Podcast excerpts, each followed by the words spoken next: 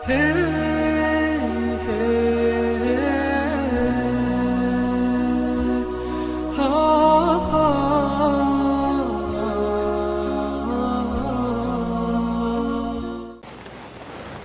الطالبين لله تعالى.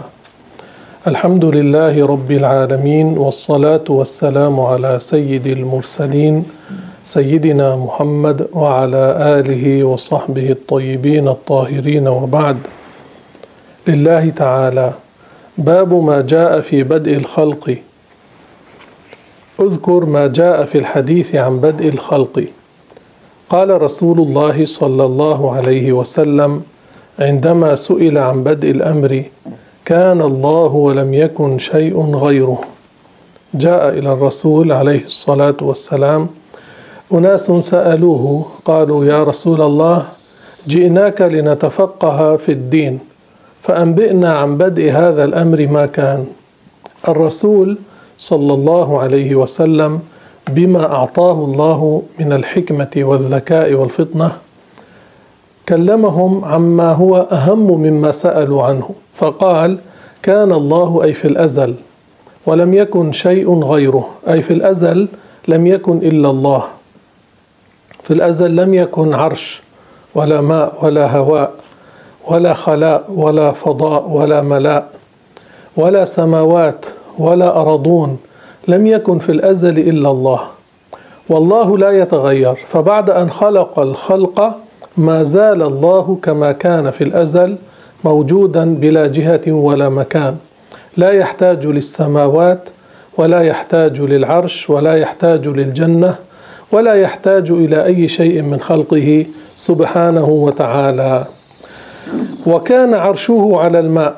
هنا كان هذه تفيد الحدوث أي حدث عرشه خلق الله عرشه بعد أن خلق الماء. والعرش جسم عظيم أكبر جسم خلقه الله.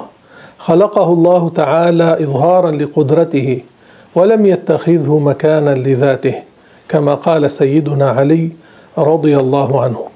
فإذا كان الأولى تفيد الأزلية كان الله ولم يكن شيء غيره وكان الثانية تفيد الحدوث وكان عرشه على الماء أي خلق الله الماء وهو أول شيء خلقه الله. ليس محمدا عليه الصلاة والسلام ولا نور محمد. أول شيء خلقه الله هو الماء ثم بعد الماء خلق الله تعالى العرش. وكتب في الذكر كل شيء. خلق الله تعالى القلم الأعلى وخلق اللوح المحفوظ وجرى القلم دون أن يمسكه أحد بقدرة الله عز وجل وكتب مقادير الخلائق إلى يوم القيامة. ثم خلق السماوات والأرض رواه البخاري. أجاب الرسول صلى الله عليه وسلم على هذا السؤال بأن الله لا بداية لوجوده لا بداية لوجوده أي أزلي ولا أزلي سواه. وبعبارة أخرى ففي الأزل لم يكن إلا الله تعالى. والله تعالى خالق كل شيء أي مخرجه من العدم إلى الوجود. ولا أحد يبرز شيئا من العدم إلى الوجود إلا الله. لذلك لا يقال اخلق لي كذا كما خلقك الله. ولا يقال أنا خلقت نفسي أو خلقت أولادي أو خلقت اجيالا. الخالق هو الله سبحانه وتعالى. ما معنى خلق كل شيء؟ معنى خلق كل شيء أنه أخرج جميع الموجودات من العدم إلى الوجود ولا يضاف الخلق بهذا المعنى إلا لله. لكن يوجد يوجد معان أخرى لكلمة خلق تستعمل على تلك المعاني التي هي تليق بالمخلوق تستعمل كما في قول الله تعالى فتبارك الله أحسن الخالقين أي أحسن المقدرين لأن تقدير الله سبحانه وتعالى لأن تدبير الله سبحانه وتعالى لا يخطئ. أما تدبير غيره فيخطئ. كذلك كما جاء في قول الله تعالى واذ تخلق من الطين كهيئه الطير. عن سيدنا عيسى عليه السلام. هنا تخلق بمعنى تصور. كان سيدنا عيسى يصور صورة الخفاش من الطين ثم ينفخ فيه بوحي من الله فيصير طائرا. الله تعالى يجعله طائرا يطير ثم يقع. فهنا بمعنى التصوير وهناك بمعنى التقدير فتبارك الله أحسن الخالقين. كذلك تأتي لمعنى افتراء الكذب. قال تعالى وتخلقون إفكا أي تفترون الكذب. وتخلقون إفكا أي تفترون الكذب. أما خلق على معنى أبرز من العدم إلى الوجود فلا تستعمل إلا في حق الله تعالى.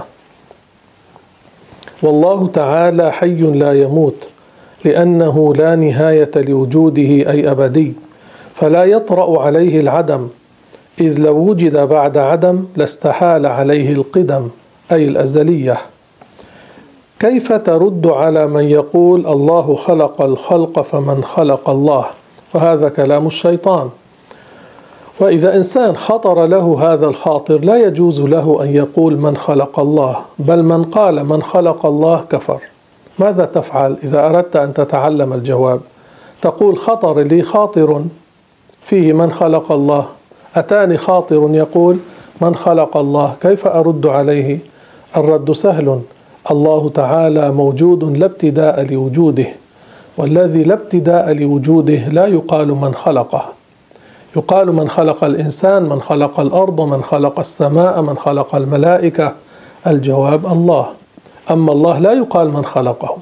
الرسول صلى الله عليه وسلم يقول يأتي الشيطان أحدكم فيقول له من خلق السماء من خلق الأرض؟ فيقول الله. فيقول أي الشيطان من خلق الله؟ هذا كفر. قال عليه الصلاة والسلام فمن وجد شيئا من ذلك فليقل آمنت بالله ورسله ولينتهي. يعني لا يسترسل مع الخواطر الشيطانية وليثبت على الإيمان بالله أنه موجود لا ابتداء له. ليثبت على الإيمان ولا يتأثر بالوسوسة ولا تخف وسوسة الشيطان فإنه أمر من الرحمن. الوسواس الخناس الشيطان يريد أن يوقعك في الضلال في الكفر في الفسوق. يريد أن يعكر عليك أمر العبادة لا ترد عليه لا تلتفت إليه. ولينتهي الرسول قال يعني لا يسترسل مع الخواطر. اشغل فكرك بشيء نافع. اشغل لسانك بذكر الله تعالى بمطالعة العلم بقراءة القرآن.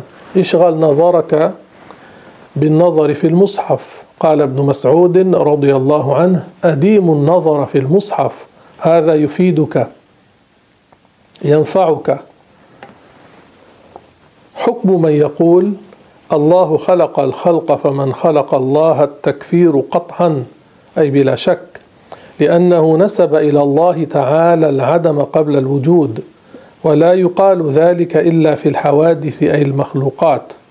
فالله تعالى واجب الوجود. أي لا يتصور في العقل عدمه فليس وجوده كوجودنا الحادث لأن وجودنا بإيجاده تعالى وكل ما سوى الله جائز الوجود أي يمكن عقلا وجوده بعد عدم وإعدامه بعد وجوده بالنظر لذاته في حكم العقل. ما هي أقسام الموجود؟ أقسام الموجود ثلاثة الأول أزلي أبدي وهو الله تعالى وصفاته فقط أي لا بداية ولا نهاية لوجوده. وحكم من يقول إن هناك شيئا ازليا سوى الله التكفير قطعا ولذلك كفرت الفلاسفة باعتقادهم السفيه أن العالم قديم أزلي لأن الأزلية لا تصح إلا لله تعالى وصفاته فقط. والثاني أبدي لا أزلي أي أن له بداية ولا نهاية له وهو الجنة والنار فهما مخلوقتان أي لهما بداية إلا أنه لا نهاية لهما أي أبدي أي أبديتان فلا يطرأ عليهما خراب أو فناء لمشيئة الله بقاءهما. أما من حيث ذاتهما فيجوز عليهما الفناء عقلا. والثالث لا أزلي ولا أبدي أي أن له بداية وله نهاية وهو كل ما في هذه الدنيا من السماوات السبع والأرض فلا بد من فنائهما وفناء ما فيهما من إنس وجن وملائكة. ما هي أقسام الحكم العقلي؟ الحكم العقلي ينقسم إلى ثلاثة الوجوب والاستحالة والجواز. وقال العلماء الواجب ما لا يتصور عدمه وهو الله وصفاته. يعني هذا يسمى واجبا عقليا. لا يقبل العقل في حقه إلا الوجود. لا يتصور في العقل أن لا يكون موجودا. كل ما في هذا العالم دليل على وجود الخالق. هكذا الدليل هكذا تتوصل إلى الدليل. تقول مثلا أنا متغير وكل متغير لابد له من مغير فالنتيجة أنا لابد لي من مغير. وبطريقة أخرى العالم لم يكن موجودا ثم صار موجودا. وكل ما لم يكن موجودا ثم صار موجودا يحتاج عقلا هكذا يحتاج إلى موجد أوجده. فالنتيجة أن العالم يحتاج إلى من أوجده ومستحيل أن يكون العالم وجد بغير موجد.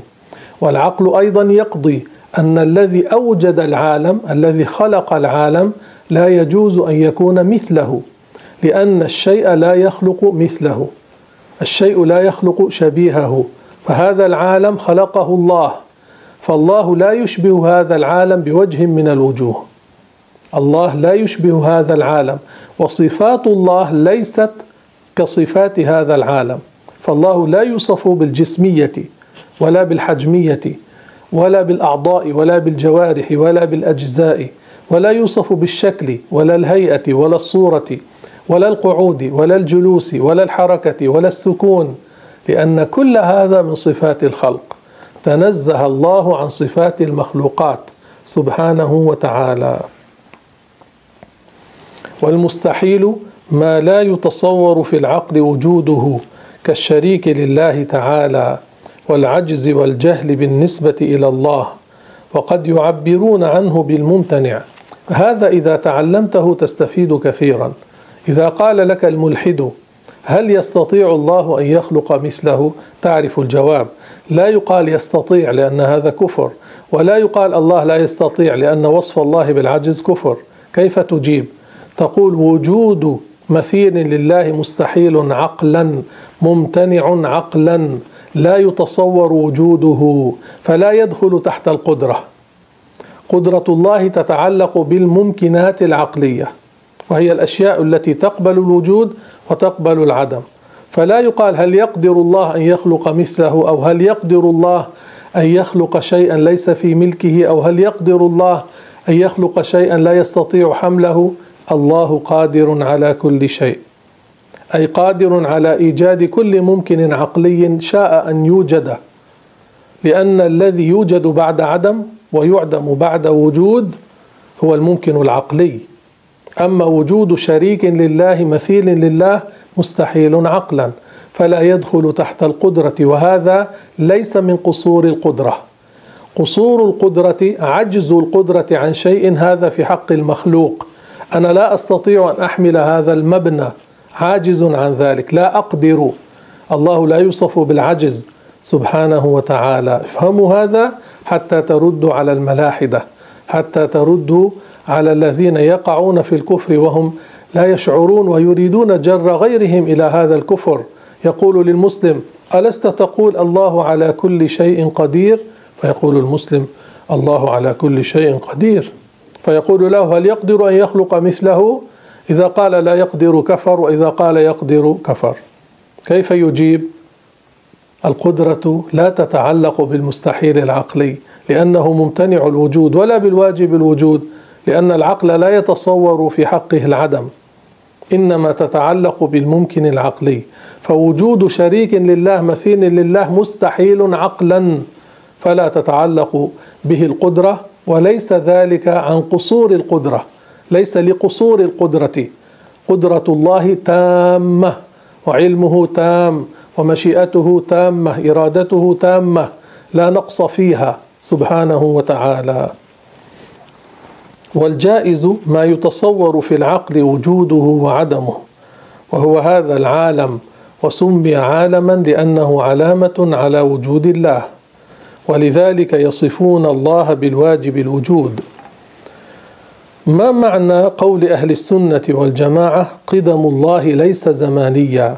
معنى هذه العبارة أن الله لا يجري عليه زمان الذي يجري عليه الزمان هو المخلوق. والله خالق وليس بمخلوق.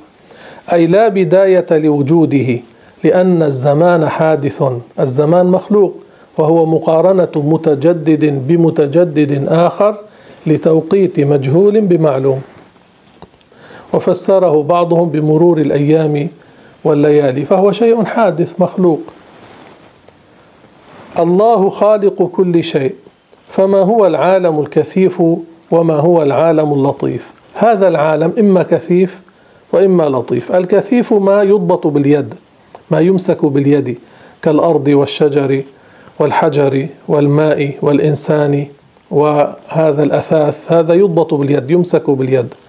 واللطيف ما لا يضبط باليد كالريح والروح والنور والظلام والملائكة والجن. هذه أجسام لطيفة. الله خلق هذه وخلق هذه فهو ليس مثل هذه وليس مثل هذه. وخلق صفات هذه الأجرام هذه الأحجام. الأعراض الحلاوة المرارة الملوحة العفوصة الحركة السكون اللون الشكل العرض ما لا يقوم بذاته بل يقوم بغيره. والجوهر ما له قيام بذاته. الله ليس جوهرا وليس عرضا لأنه خالق الجواهر وخالق الأعراض.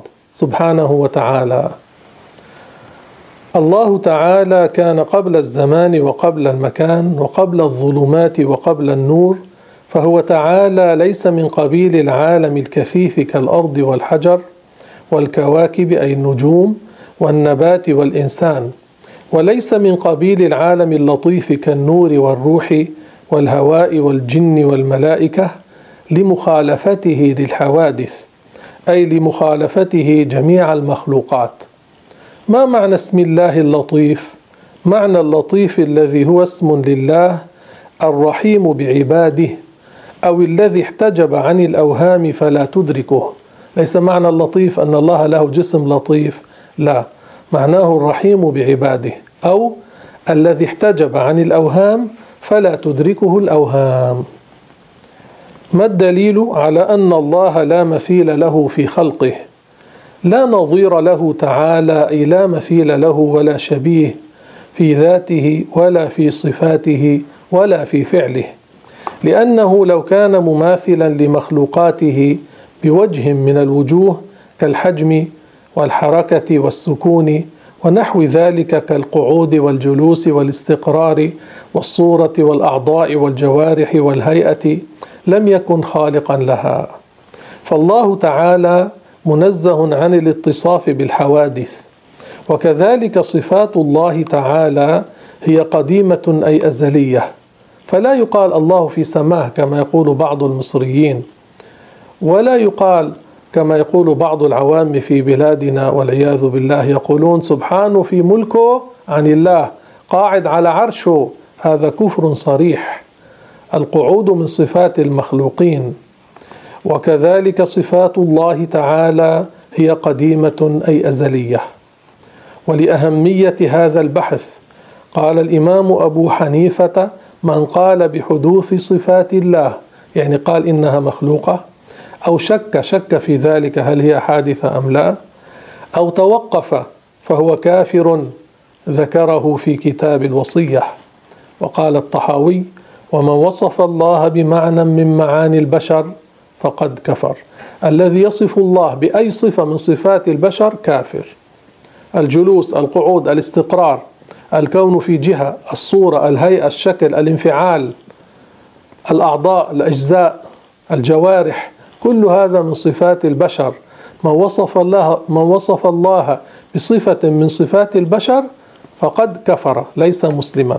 هذا أبو جعفر الطحاوي من السلف الصالح توفي سنة 321 هجرية.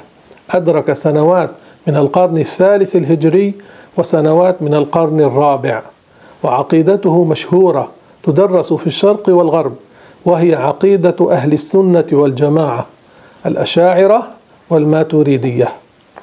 وصفات البشر كثيرة منها الجلوس والاتصال والانفصال والحركة والسكون لأن الحركة هي انتقال الجرم من مكان إلى آخر والسكون ثبوت الجرم في مكان والانفعال والتنقل من علو إلى سفل والتحيز في المكان والجهة وغير ذلك. والله تعالى أعلم وأحكم.